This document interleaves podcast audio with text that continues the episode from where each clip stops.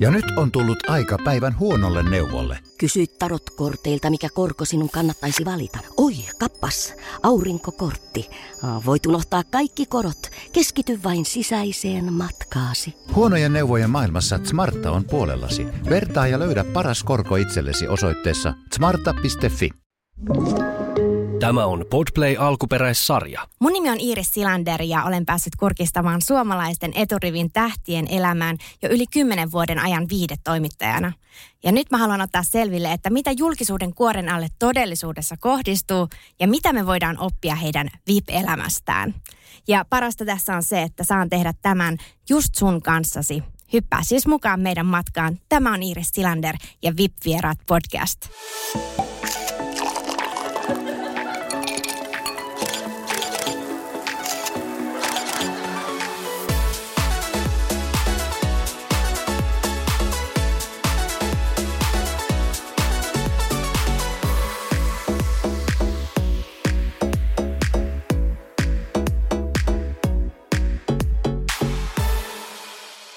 Ja tällä kertaa minulla on vieraana urheilutoimittaja, esiintymisen superammattilainen.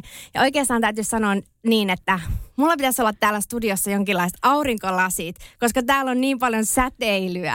Ihana Mervi Kallio, tervetuloa. Kiitos Iiris. Kiitos kauniista sanoista ja kiitos, että kutsuit mut tänne sun podcastin vieraaksi. Ja mehän tunnetaan toisemme tietenkin siitä, että me ollaan tehty pitkään Maikkarilla töitä saman katon alla, mutta ei juurikaan yhdessä.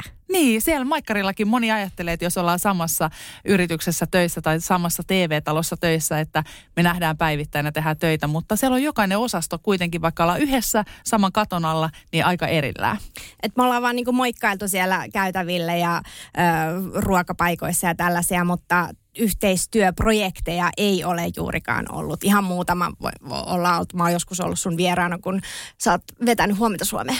Kyllä, just näin. Ja totta kai, kun sä äsken sanoit, että musta on jotain säteilyä, niin sitä samaa säteilyä on kuule Iiris sussakin, että sä oot kyllä aurinko siellä uutishuoneella ja uutistalossa. Ihana, kiitos. Kiva kuulla. No tästä, tiedätkö, me voidaan aloittaa tätä säteilyjuttua, koska mulle tuli mieleen nimenomaan just se susta ja sun ensikohtaamisista, että sä jätät jäljen ja et sen jälkeen, kun sun kanssa on jutellut, niin mulla on sellainen olo, että mä oon tullut nähdyksi. Ja se tuntuu hyvälle. No onpa kiva kuulla. Mä ihan herkistyn, tiedätkö, kun sä sanot noin. Onpa niin mahtava kuulla. Siis sehän niin kuin ihmisten kohtaamisessa on parasta, että me tullaan nähdyksi ja kuulluksi. Ja jos sulla on jäänyt tommonen meidän ensikohtaamisesta, niin wow. Kyllä, wow. Mutta nyt lopetetaan tämä hehkutus heti tähän alkuun, että kuulijat pysyy matkassa mukana. Ja sulla on elämässä aika mielenkiintoisia kuvioita ollut. Oot vaihtanut työpaikkaa ja uusi asuntokin on tässä lähiaikana tullut. Mennään niihin ihan hetken kuluttua. Mutta sitä ennen lähdetään vuoteen 2013. Mervi Kallio lähetettiin Monacon hienoihin formulakisoihin ensimmäistä kertaa. Minkälaista tuo aika oli? No totta kai se oli ihan superjännittävää. Mä olin ollut Maikkarilla tuolloin 5 vuotta töissä ja sitten kysyttiin, että haluatko sä lähteä tekemään yhden tällaisen yksittäisen keikan, että menet Monacoon haastattelemaan kaksinkertaista maailmanmestaria Mika Häkkistä, joka oli silloin, en mä ollut hirveästi urheilijoita nähnyt siihen mennessä, koska mä olin tehnyt aika paljon tulosruutua, että vaikka mä uutisoin urheilusta, niin aika vähän kuitenkin näin itse urheilijoita, koska mä olin siellä Pasilassa ja se oli ihan se tulosruudun tekeminen aika semmoista toimistohommaa, että kerrotaan niinku niitä tuloksia, mitä urheilurintamalla on tapahtunut, mutta ei juurikaan nähdä niitä urheilijoita. Ja kyllähän mä jännitin ihan älyttömästi, että silloinen Formula 1:n tuottaja pyysi, että lähetkö sinne mukaan. Ja totta kai mä halusin tarttua siihen haasteeseen. Oli superjännittävää ja kyllä Monaco ja Formula 1 teki heti vaikutuksen, että mä en ollut aikaisemmin ollut paikan päällä Formula 1 seuraamassa muuta kuin yhden ainoan kerran yhtiä vapaita harjoituksia juuri nimenomaan Monacossa silloin lentoemäntä aikoina, niin satuttiin olemaan sillä suunnalla silloin just Formula viikonlopun aikaan, niin olisi kyllä aika jännittävää. Ja sitten mä mietin, niin joudun nipistelemään aika monta kertaa, että hei, että mä oon niin kuin tyttö Loviisasta ja täällä sitä vaan ollaan Mika Häkkisen kanssa jahdilla tekemässä formulaohjelmaa. Hei, miten se ensimmäinen kohtaaminen sitten sujuu Mikan kanssa? Ihan hyvin. Mun ehkä semmoinen just johtuu ehkä mun aikaisemmasta työstä tuosta tuosta lentoemäntätyöstä, että mä oon joutunut tosi paljon kohtaan tai saanut kohdata erilaisia ihmisiä eri asemissa, eri viroissa, eri asioita saavuttaneita ihmisiä, niin mulla on aina ollut vähän semmoinen, että mä en niin kuin jännitä ihmisten kohtaamista, vaikka olisi niin kuin, on se sitten kyse jostain ministeristä, presidentistä, jostain huippu-urheilijasta, maailmantähdestä, niin mulla jotenkin, mä kunnioitan ja arvostan ja pyrin arvostamaan kaikkia ihmisiä samalla lailla. Totta kai hienoa ihmiset, jotka saavuttaa urallaan tai elämässään paljon, mutta ei ne tee niistä yhtään ihmeellisimpiä ihmisiä.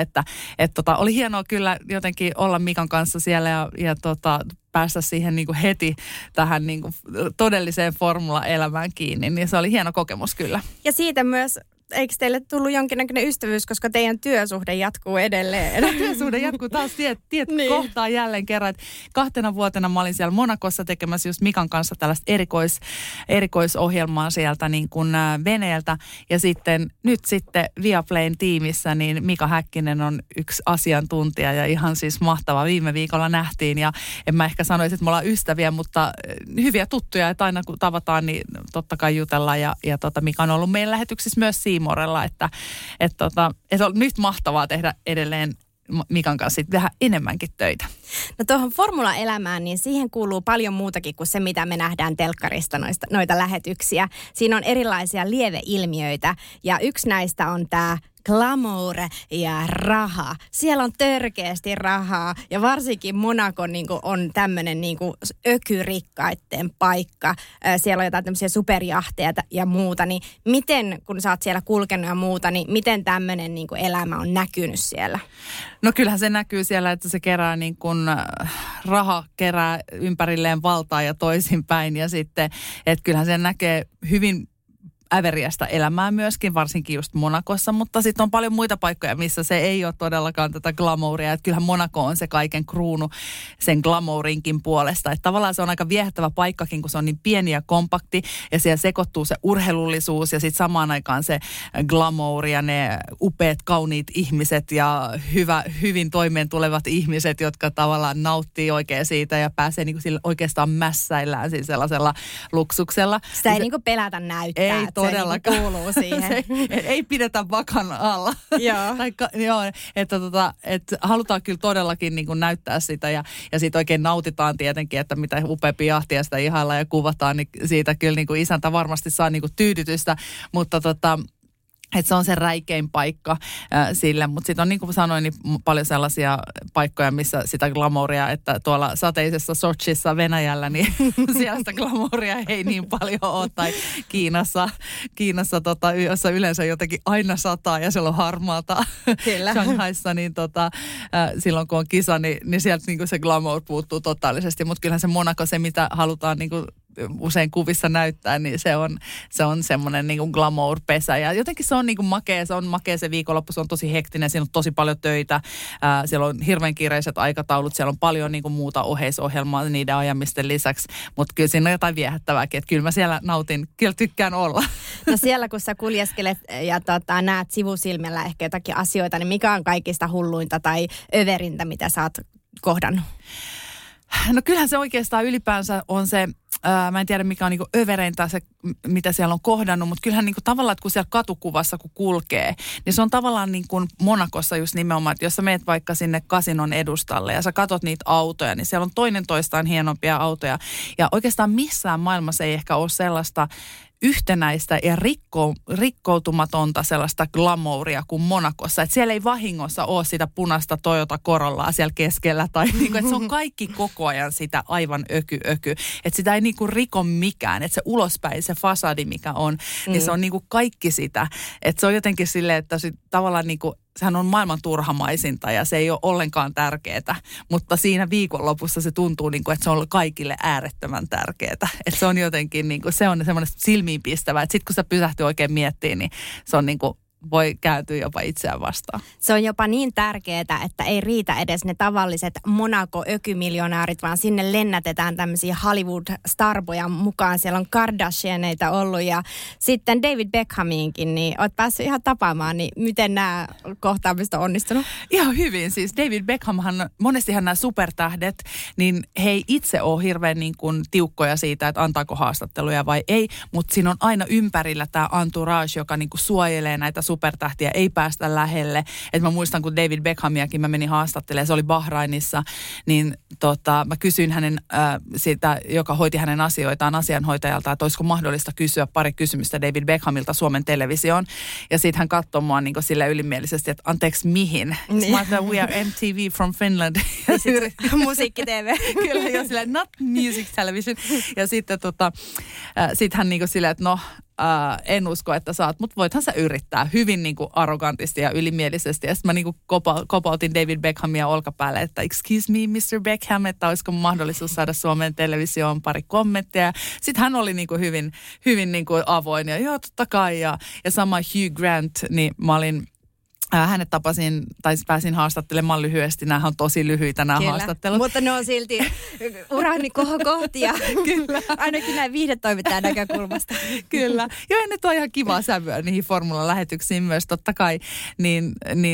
Myöskin hyvin välitön ja niinku semmoinen niinku oikein helposti lähestyttävä. Että nämä maailmantähdet, oikeastaan ainoa maailmantähti, joka on ollut hyvin arrogantti ja hyvin niin kuin silleen, että oho, että tossa on niinku supertähti on Mariah Carey, joka oli, hänellä oli niin kuin siinä varmaan 5 hengen tämmöinen crew ympärillään ja häntä yksi puuteroi, yksi piti päivänvarjoa ettei aurinko porota siihen ja yksi kantoi jotain käsilaukkua ja yksi piti lapsesta huolta ja lapsella oli iPad koko ajan, kun hän käveli siinä varikolla niin kädessä ja ihan koko ajan niin kuin Mariah Carey oli niin kuin silleen, että siinä oli koko ajan jotain niin kuin ongelmaa ja vähän niin kuin kivikengässä koko ajan. Niin mä mietin niin kuin, että Miksi tulet tänne, jos kaikki on noin vaikeaa? Raskasta olla tommonen diiva. Nimenomaan. Se oli niinku semmoinen, että okei, nyt näin todellisen diivan. Kyllä. Onko sulle kukaan ehdottanut joskus jotain aivan käsittämättömän hullua tai jotain noitten työreissujen aikana? Ei kyllä oo. Ei. Et monesti kun kysytään sitä, että millaista siellä on olla naisena ja se on niin kauhean miehinen ala ja onko varmaan koko ajan kaikki kysyy sua treffeille ja kaikkea muuta. Ei kysy.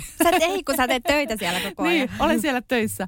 Ja se on kyllä kaikkea muuta kuin sitä glamouria ja semmoista. Se on kyllä ihan raakaa työntekoa. Paljon odottamista. Me odotetaan kuskeja haastatteluun ja sitten välillä taas juostaan paikasta toiseen. Niin kun, se on hyvin sellaista niin kun intensiivistä työntekoa ja se on niin kun sellaista, että koko ajan pitää olla hereille, jos jotain tapahtuu, että ei ole kyllä mitään ja naisia siellä on aika paljon niin kuin koko ajan enenevissä määrin sekä toimittajissa että sitten ihan tiimeissäkin, että siellä on kisainsinöörejäkin, jotka on naisia ja mekaanikkoja, jotka on naisia ja tiimeissä on muutenkin paljon naisia, että nyt odotetaan enää sitten vasta naiskuljettajaa. Ehkä hän on Emma Kimiläinen. Ehkä. Ja nyt sulla on elämässä tapahtunut juuri tämmöinen iso asia uran suhteen. Tässä hiljattain siirryit Viaplaylle, niin ei varmasti ollut ihan semmoinen niin kuin yhden hetken päätös, että sitä on varmaan joutunut pohtimaan jonkin aikaa. On kyllä, se on niin kuin yllättävän vaikea päätös oli, mutta mä rakastan Formula 1 ja mä ajattelin, että mä haluan mennä niin kuin se urheilu edellä ja se, mitä mun intohimo edellä. Ja siksi oli Formula 1 ja kun mua pyydettiin siihen tiimiin mukaan, niin mä punnitsin tosi tarkkaan, että mitä mä teen, koska Maikkari on ollut mun koti vuodesta 2008 ja siellä mä oon saanut kasvaa ja siellä mä oon saanut tehdä ihan valtavan monipuolisesti kaikkea ja siellä mä oon niin kuin tullut siihen pisteeseen, missä mä nyt on. Ilman sitä oppia ja sitä polkua mä en olisi ikinä tässä pisteessä.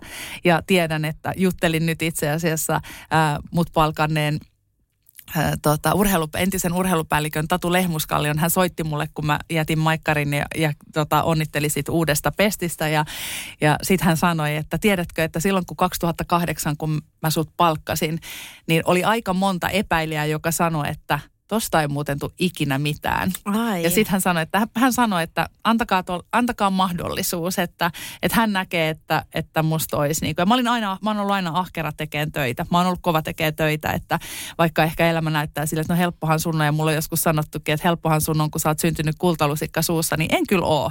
Että oon tehnyt kyllä aina ihan niin kuin todella paljon töitä niin kuin sen eteen, että oon saanut tehdä niitä töitä, mitä haluun. Että mä jotenkin... Mä oon ollut onnekas siinä, että mä oon saanut tehdä sellaisia töitä, jotka inspiroi ja mä en ole laskenut työtunteja, koska musta se on ollut aina ihanaa ja mä oon nauttinut ja se on ollut hauskaa. Tietenkin jokaisella meillä on päiviä, että tuntuu vähän väsyttävältä, että kun mä sanon aina ihanaa, niin tarkoitan niin kuin isossa kuvassa. Se on ollut sun intohimo. On, ehdottomasti. Semmoinen, mitä kohti mennä. Kyllä. Ja nyt on tullut aika päivän huonolle neuvolle. Jos haluat saada parhaan mahdollisen koron, kannattaa flirttailla pankkivirkailijan kanssa. Se toimii aina. Huonojen neuvojen maailmassa Smarta on puolellasi. Vertaa ja löydä paras korko itsellesi osoitteessa smarta.fi.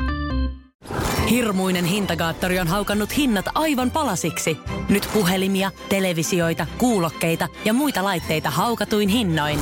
Niin kotiin kuin yrityksille. Elisan myymälöistä ja osoitteesta elisa.fi.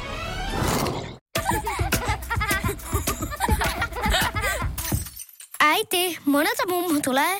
Oi niin.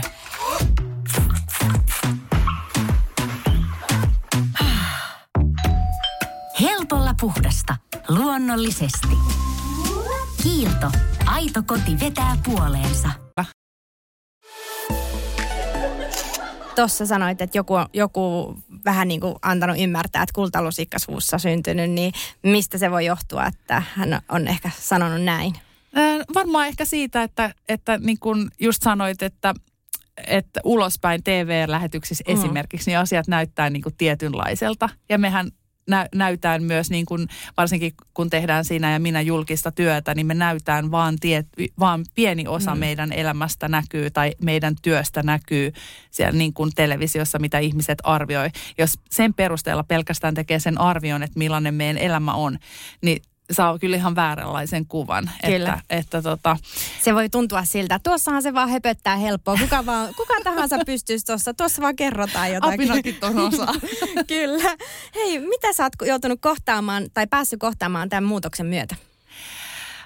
No, itseäni ainakin tosi paljon niin on joutunut miettimään, että mitkä asiat on mulle tärkeitä ja mikä mua niinku tässä omassa työelämässä, mikä mua niinku ajaa ja mistä niinku tavallaan on valmis luopumaan ja sitten toisaalta sitten, että saa tietynlaisia juttuja, uusia juttuja, mitä nyt tulee ja nythän tämä on ihan niinku tosi erilainen, vaikka samanlainen työkuva mulla säilyykin, niin meillä on kansainvälinen yritys, jolla on 9 maahan Formula 1 oikeudet, eli me ruvetaan tekemään tosi kansainvälisesti myös, että me yhdessä niin kuin tämän koko Viaplayn Formula 1-tiimin niin kuin kaikkien maiden kanssa ruvetaan tekemään tiiviimmin yhteistyötä, saadaan siitä synergiaetuja ja pystytään sitä kautta tarjoamaan ehkä ja toivottavasti niin kuin tosi erilaista myös niin kuin sisältöä sit suomalaisille ja nimenomaan kuitenkin sit suomalaisille kohdennettua sisältöä, mutta me voidaan sitten niin kuin tavallaan semmoiset asiat, mitä esimerkiksi me tehtäisiin englanniksi anyway, niin joku muu voi myös ne tehdä. Että sitten me voidaan antaa vielä enemmän niin kuin suomeksi sitä palvelua ikään kuin ja katsojille sitä sisältöä. Että uusia haasteita on päässyt sitten tekemään sitä myötä. Mutta tämä on tosissaan niin kuin aika tämmöinen julkinen työnvaihdos, että tavikset niin vaihtaa työtä, niin ketään ei kiinnosta. Niin. Mutta kun Mervi vaihtaa työtä, niin kaikkia kiinnostaa. Niin onko tämä tuonut sellaisia paineita siihen? Ei oikeastaan paineita, mutta se ehkä yllätti myös mut niin kuin, että kun mä niin kun lopetin työt Maikkarilla, niin se oli jotenkin yhtäkkiä siitä kerrotaan lehdissä ja mä olin ihan silleen jotenkin tosi yllättynyt, että kyllä mun pitäisi tietää, että se jossain määrin ehkä kiinnostaa, mutta en mä ollut ajatellut yhtään sitä, että kun mä laitoin jonkun Instagram-postauksen, niin en mä ajatellut, että apua, että siitä tuli niinku yhtäkkiä uutinen, että niinku jotenkin se oli hassu ja mä en niinku osaa itseäni ajatella millään lailla. Mä en ajattele itseäni julkisuuden henkilönä ja sitten se on aina se yllättää niinku tämmöiset, mutta kyllä mua niinku liikutti sitten jotenkin myös opetti itseäni sen, että vitsi miten tärkeää on sanoa ihmisille, mitä niistä ajattelee, että mä sain aivan mielettömiä niin kuin puheita ja lahjoja ja kortteja ja kauniita sanoja, mitkä mä niin kuin pistän loppuelämäksi sydämeeni, että se oli niin kuin jotenkin, mulle on aina ollut olla tärkeää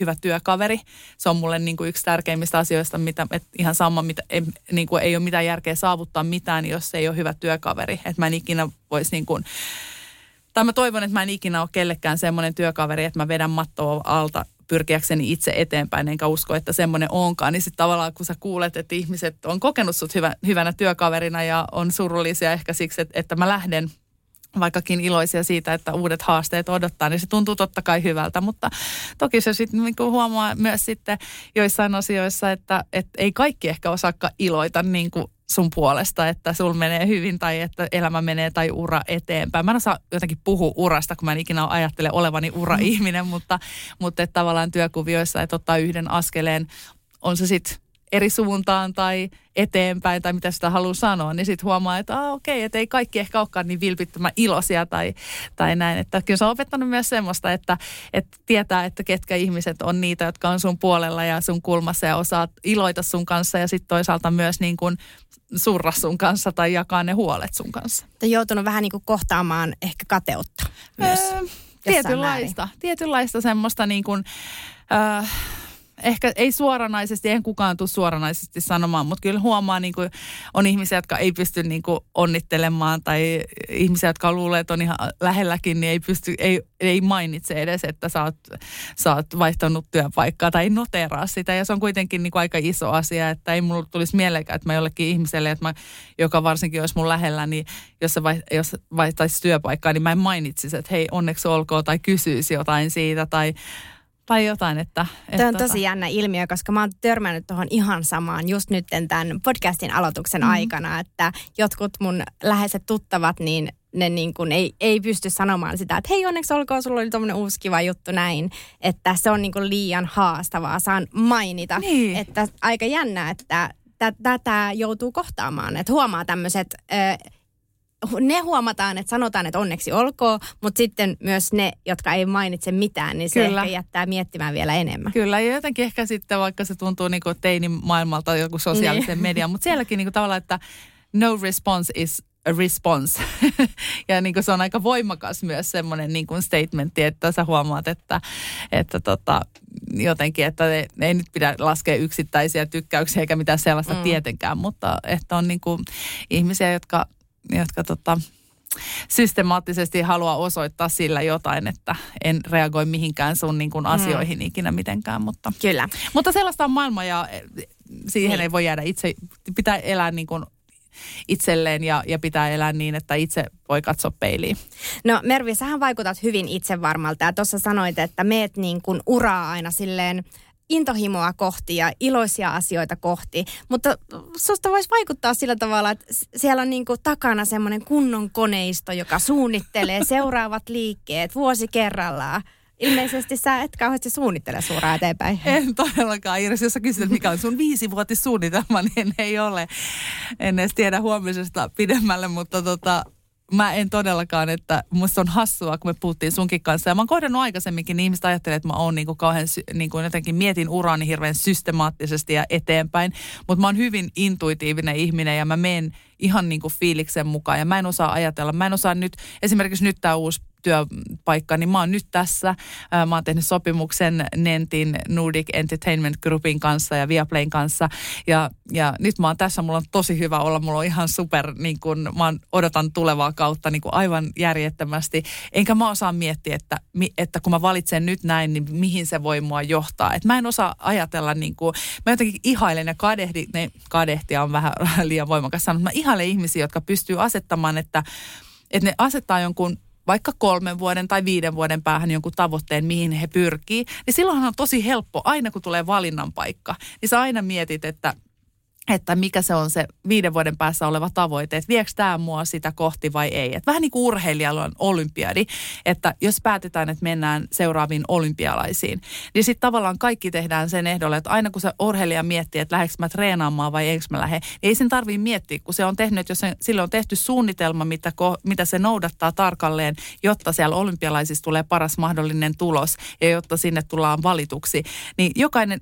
Tehdään suunnitelma ja sitten sitä noudatetaan orjallisesti ja sitä ei kyseenalaisteta. Niin se olisi niinku tavallaan mahtavaa, jos olisi tommoinen. Mä oon hyvin niinku impulsiivinen ja intuitiivinen ihminen, että mä menen niinku aika lailla tunteen mukana ja fiiliksen mukana. Ja on ollut myös paljon tuuria siinä, että paitsi että on tehnyt hirveästi töitä aina ja pyrkinyt jokaisen pienenkin työn tekemään aina satalasissa, niin on sattunut olemaan myös oikeassa paikassa oikeaan aikaan. Siitähän elämässä on myös paljon kyse. Sulla on ihan varmasti paljon ihan yleisestikin faneja niinku, jotka haluaa seurata sun uraa ja elämää, mutta sitten on myös sellaisia faneja, jotka ehkä opiskelee urheilutoimittajaksi ja unelmoi vähän sen tyylistä elämästä, mitä sä elät, niin olisiko sulla antaa jonkinnäköinen uravinkki, että miten niinku, tavallaan ajatella siitä omasta urasta? Ja... No ihan hirveästi pitää nöyrästi tehdä töitä, että tavallaan, että ei pidä miettiä. Tässä muuten tämän työpaikan vaihdoksen myötä niin yksi meidän entinen tuottaja soitti mulle kanssa, joka oli silloin Tulosruudun tuottaja Jani Uotila, joka oli kanssa rekrytoimassa mua. Ja sitten mä häneltä kysyin, kun mä olin kuullut, että minkä takia urheilupäällikkö oli mut palkannut, niin että minkä takia Jani tuki sitä päätöstä. Niin sitten Jani sanoi, että sä olit ainoa, joka ei niistä hakijoista, joka ei ensimmäisenä kysynyt palkkaa, ei kysynyt pyhätyökorvauksista, ei kysynyt tuntimääristä, vaan musta oli huokunut se, että mä haluan vaan tehdä. Se oli mun tärkeä, että mä haluan päästä tekemään ihan sama mitä. Ja kun mä tulin valituksi Maikkarille, mä en edes tiennyt alussa, että mitä mä alan tekemään. Kunnes sitten, kun mä tulin ensimmäistä kertaa Pöllölaaksoon, niin sitten mulle sanottiin, että meillä tarvittaisiin aamuankkuria huomenta Suomeen niin kuin siihen urheiluosioon, että kiinnostaisiko se. Mä en ollut koskaan ikinä uskaltanut edes kuvitella, että mä olisin kameran edessä. En koskaan. Niin, se oli täysin niin kuin se tuli puskista. Ja sitten mä ajattelin, että okei, no, voin mä ottaa sen niin kuin vastaan sen haasteen. Ja tavallaan rohkeasti pitää tarttua haasteisiin, mutta nöyrästi pitää tehdä töitä. Et ei heti ensimmäisenä pidä ajatella sitä, että mitkä on mun oikeudet, vaan niin kuin, ja sitten se, että on se aito intohimo siihen, että joskus näkee ihmisiä, muuhunkin aika paljon opiskelijatkin ottaa yhteyttä, ja mä aina joskus silloin tällöin pyrin joko juttelemaan tai vaihtamaan muutaman viestin, tai sitten ihan käymään, mä oon muutaman kanssa käynyt lounaalla tai kahvilla juttelemassa niin kuin tästä urheilutoimittajan elämästä ja työstä, ja niin kuin se, että pitää olla se aito intohimo siihen, että ei kannata ajatella, että mä haen urheilutoimittajaksi siksi, että mä pääsen tapaamaan tulikuumia jääkiekkoilijoita, vaan siksi, että, että olen kiinnostunut aidosti urheilusta. Eikö se ollut se sun ensimmäinen, kun sä oot hakeutunut urheilun pariin, motivaattori? Ei, se ei ollut. Joo. Hei, sulla on elämässä myös muutakin ihanaa, sulla on uusi koti. Ja muuttohässäkät ja kaikki nämä on nyt ohi. Kyllä. Jotain ollaan muuttamassa nyt tässä tammi-helmikuun vaihteessa ja ollaan odotettu 2 vuotta uuteen kotiin pääsyä ja on kyllä kivaa. Käytiin itse asiassa just tänään katsomassa sitä uutta asuntoa ja vitsi se on näyttää kivalta. Onko kyseessä sun joku tämmöinen unelmakämppä, mitä sä oot pitkään haaveillut ja nyt oot päässyt toteuttamaan? No tavallaan ehkä joo, tai en mä osaa, ei pitkään haaveillut, mutta me ollaan asuttu mun miehen kanssa aina oikeastaan Helsingin keskustassa ihan sitä lukuun ottamatta, kun mä tulin lukioon tänne Helsinkiin, että silloin mä asuin 3 vuotta Koskelassa, mutta sitten me ollaan asuttu keskustassa ja me ollaan nyt tässä pikkuhiljaa varmaan ollaan keski-ikäistymässä, ollaankin keski-ikäisiä, turha sitä on niin kuin kieltää, niin ollaan mietitty, että olisiko kiva asua jossain, missä olisi vähän enemmän vihreitä ja me tykätään pelata tennistä ja mä tykkään lenkkeillä ja muuta, että olisiko jotain, että no mikä voisi olla semmoinen, no ehkä Munkkiniemi voisi olla semmoinen ja sitten yhtäkkiä tulikin sitten semmoinen tilaisuus, että siihen Munkkiniemeen valmistuu nyt vanhaan kadettikouluun semmoinen, siihen tehtiin asuntoja ja sitten me päästiin muuttamaan sinne tai päästään muuttamaan sinne ja se on kyllä mahtavaa. Sä aina Instagramissa jaat pikku vilahduksia sun arjesta, että just ehkä jotain ruokapäivityksiä tai urheilua tällaista, niin minkälaista se sun arki on, että minkälaista asioista se täyttyy? No aika paljon urheilusta. Mä tykkään itsekin treenata, paitsi että on urheilutoimittaja, niin mä tykkään, että mä oon tänään mä kävin hiihtämässä aamulla ja Paloheinässä ihan mielettömässä kunnossa ladut, vaikka ei lunta nyt ihan hirveästi ole, mutta kyllä se niin kuin kundit tekee ihan järjettömän hienoa duunia ja onko sulla niinku se urheilu semmoista kurinalaista, että joka päivä on pakko saada jonkinnäköinen urheiluannos? No kyllä melkein joka päivä. Joo. Siitä on tullut semmoinen rutiini, että se ei ole mulle mitään semmoista niinku pakonomaista, mutta mulla on urheilu, mä itse jalkapallo on mun niinku oma laji ollut nuorempana ja mulla on ollut aina hirveän urheilullinen elämäntapa ja mun äiti on niinku 3-vuotiaasta asti vienyt mua hiihtämään ja satujumppaan. Niin, että sä oot niinku oppinut elämään niin, siihen. Et se on mulle vähän niin kuin, että hampaiden pesu, niin joka päivä urheillaan tyyppisesti, että Mutta se ei ole siis, että ei maailma romahda, jos mä en pääsen muutamaan päivään urheilemaan. Mutta mä huomaan, että mun kroppa kaipaa sitä myös.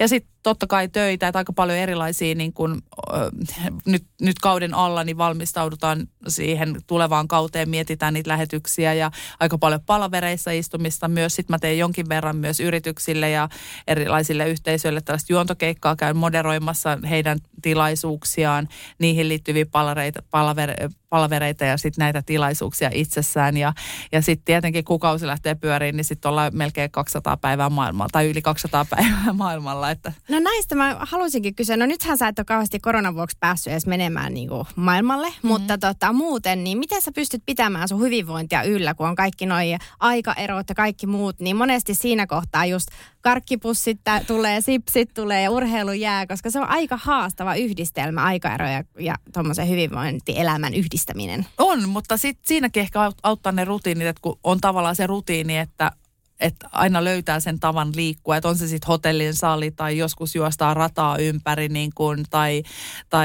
formularataa ympäri. Joo, kyllä. Mutta käytte siellä lenkkeilyllä. Kyllä, wow. Kyllä, silloin kun siellä ei ajeta, niin sitten on mahdollista, että jotkut rauhaa pyörää mukana, jotkut niin kuin juoksee ja sitten joskus, jos ei ole mitään muuta mahdollisuutta, niin sitten saattaa olla, että mä otan vaan jumppamaton ja jotain kuminauhoja ja mä jumppaan hotellihuoneessa, mutta että semmoinen, että mulle ehkä kaikista haastavinta, mä oon myös hyvä nukkumaan, että mä osaan nukkua lentokoneessa ja mä osaan nukkua hotellihuoneessa, joskus jopa paremmin nukun hotellihuoneessa kuin kotona. Jotenkin osaan rauhoittua ja siellä on niinku äänieristykset ja saa sen ihan pimeäksi ja muuta, niin mä osaan nukkua tosi hyvin. Mutta kyllä mä huomaan, että sit jos on vähän väsynyt, niin se mikä mun lähtee ensimmäisenä liiraamaan, niin se on se syöminen. Että mä oon perso makeelle, mä rakastan syödä herkkuja. Että siihen mä joudun niinku aina keskittyä, että mä oon semmoinen ihminen, joka aina päättää, että nyt loppuu. Vähennetään herkkuja ja semmoinen, että se on mulle semmoinen niinku pahe tavallaan, että mä tykkään syödä karkkia, mä tykkään syödä suklaata ja pullaa ja näin. Ja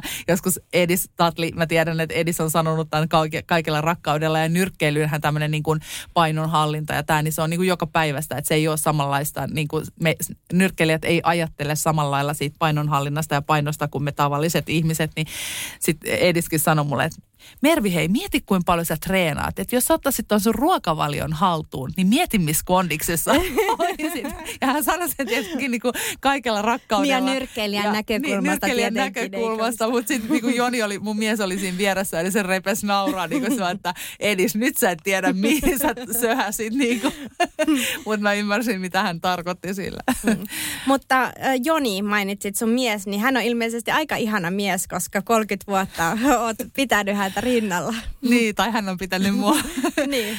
Joo, pitkä taival ollaan tultu, että teininä tavattiin Loviisassa, missä me molemmat ollaan kotoisin. Mä olin 15 ja Joni oli 19. Mä menin ysille ja Joni meni armeijaan. Siis tässä täytyy sanoa, että siis mullahan on 15-vuotias tytär. Niin, ajattele. Sitten se jotenkin niin kuin, että hän nyt tapaisi hänen elämänsä miehen tässä samalla ja olisi 30 vuotta, niin se jotenkin niin kuin tuntuu konkreettiselta, niin kuin, että mä näen, että minkä näköinen ja kokoinen 15-vuotias on. Nimenomaan, kyllä. Niin, tämä on varmaan semmoinen asia, mitä niin kuin nykyään ihmiset mainitsee ja vähän niin kuin ihmettelee. Ootko sä kohdannut just siihen, että ihmetellään sitä, että niin monta vuotta, että eikö sä vaihtanut kertaakaan tolle, niin tavallaan niin kuin, että mitä se sussa aiheuttaa se, että sitä ehkä mahdollisesti ihmetellään? Ei se oikeastaan se vaan niin kuin ihmiset jotenkin hyvän tahtoisesti sitä aina ihmettelee ja niinku, just niinku miettii, että miten voi olla niinku saman ihmisen kanssa. Ja mä jotenkin ajattelen sen itse niin, että joo, se on pitkä taival yhdessä ja meillä on niinku edelleen hauskaa yhdessä ja niinku nautitaan toistemme seurasta. Ja tämä koronavuodet on, kun nyt on ollut kotona enemmän ja oltu yhdessä aika paljon, niin se on vaan vahvistanut sitä, että on toi oikeasti se tyyppi, kenen kanssa mä haluan olla. Että koska kyllähän siinäkin helposti, että kun matkustaa paljon, niin siinä voi ajautuu jotenkin eri teille myöskin, että tavallaan kun ei näe ja kummankin pitää rakentaa se oma elämänsä vahvasti myös, koska ei nähdä yhdessä, mutta Niin se on ollut niinku, mutta mä en ajattele sitä, että mä jotenkin niinku, että joo se on hienoa ja mun vanhemmat oli kanssa ennen kuin isä menehtyi, niin elämänsä yhdessä. Nuoresta asti. Niin, ihan niinku nuoresta saakka. Ai, että sulla on ollut se roolimalli. Niin se on olemassa. Varmaan osin sitäkin, mutta tavallaan mä en ajattele, että se ei ole semmoinen asia, mikä pitää meitä yhdessä, että jos nyt tulisi jotain, että ei tuntuskaan siltä, niin ei se, ole, se ei niinku saa olla, eikä mä tiedä, että se ei myöskään olisi, niinku, että ei me ajatella niin, että kun me nyt ollaan oltu tässä 30 vuotta, niin nyt ei enää. Että se ei ole niinku se, että kun ihmiset eroo ja näin, niin monestihan ero on niinku oikea päätös ja on mun, ehkä se, me ollaan tällaisia, mä oon vähän vanhempi kuin sinä Iiris, niin jotenkin me ollaan ehkä tässä iässä, että ihmiset alkaa miettiä elämää, niin kuin, että ollaan jossain käännekohdassa, kun ollaan vähän nelikymppisiä tai vähän vanhempia kuin nelikymppisiä, niin ruvetaan miettimään, niin kuin, että aika moni mun lähipiiristä on eronnut ihan viime vuosien aikana. Ja sitten tavallaan huomaa, niin kuin, että miten ne ihmiset on saanut uuden elämän ja saanut tavallaan intohimon ja palon elämään takaisin, koska kyllähän se, että sulla ei ole hyvä olla jossain parisuhteessa tai sua ahdistaa, vaikka se ihminen, se ei tarkoita, että ne kaksi ihmistä olisi pahoja ihmisiä, mutta niille ei enää keskenään synkkaa, niin kyllähän se vie ihan hirveästi energiaa ja sun niinku pikkuhiljaa se syö sua niinku sisältä myös. Niin monestihan vaikka ero on, totta kai se on aina kurjaa ja varsinkin jos on lapsia, mutta sit jos siihen ajaudutaan, niin sit se on niinku, sit se monesti tuo mukanaan myös hyvää, että ei se ole niin hirveän vakavaa sitten kuitenkaan. Totta kai mä ymmärrän, jos on lapsia, mutta tavallaan, että ihmisten pitää, me täällä eletään vaan kerran ja meillä pitää olla hyvä olla. Ja jos sulla ei ole jonkun ihmisen seurassa hyvä olla, niin älä ole senkaan ainakaan sen takia, että kun sä oot jo 30 vuotta ollut. Vitsi, sä oot niinku järkevä joka asiassa selkeästi. Että mikä on sulla niinku semmoista huonoa elämässä? On mulla huonoja päiviä. Moni kysyy aina, että oot sä aina noin iloinen, niin kyllä mä sanon, että mä oon positiivinen ihminen ja mulla niinku lähtökohtaisesti mä herään aina hyvän tuulisena ja niinku, että jes, mitä tää päivä tuo tullessaan, mutta mulla on myös niitä aikoja, että sit niinku tuntuu, että mä luulen, että ihmiset, jotka on niinku elää isoilla tunteilla, niin sit kun ollaan siellä pohjalla, niin sit ollaan myös, mulla saattaa olla muutamia päiviä niinku putkeenkin sellaista, että mä en jaksa ja mä en halua nähdä ketään, mä haluan perua kaikki ja kaikki on vähän niinku väkinäistä, mutta onneksi nyt ei yleensä kestä viikkoa pidempään. Mutta hei, viimeinen kysymys Mervi. Mikä on sulle luksusta? Mikä on mulle luksusta? Se, että mä saan urheilla ja sen jälkeen syödä kiireettömästi aamia. Ja se on mulle semmoinen aamun tai päivän luksushetki. Se on mulle luksusta, että mä saan olla jotenkin semmoinen kiireetön elämä. Vaikka mä myös rakastan kiireettä ja sellaista aikataulutettua, mutta kiireetön hetki ja siihen yhdistetty urheiluun, se on mulle luksusta. Kiitos oikein paljon.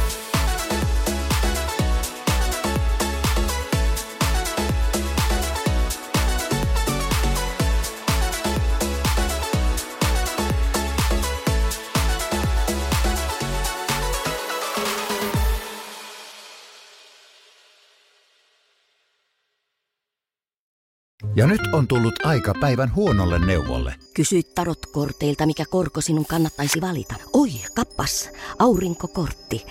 Voit unohtaa kaikki korot. Keskity vain sisäiseen matkaasi. Huonojen neuvojen maailmassa Smarta on puolellasi. Vertaa ja löydä paras korko itsellesi osoitteessa smarta.fi. No, äkkiäkös tän voi erata olla? Tule sellaisena kuin olet, sellaiseen kotiin kuin se on. Kiilto. Aito koti vetää puoleensa.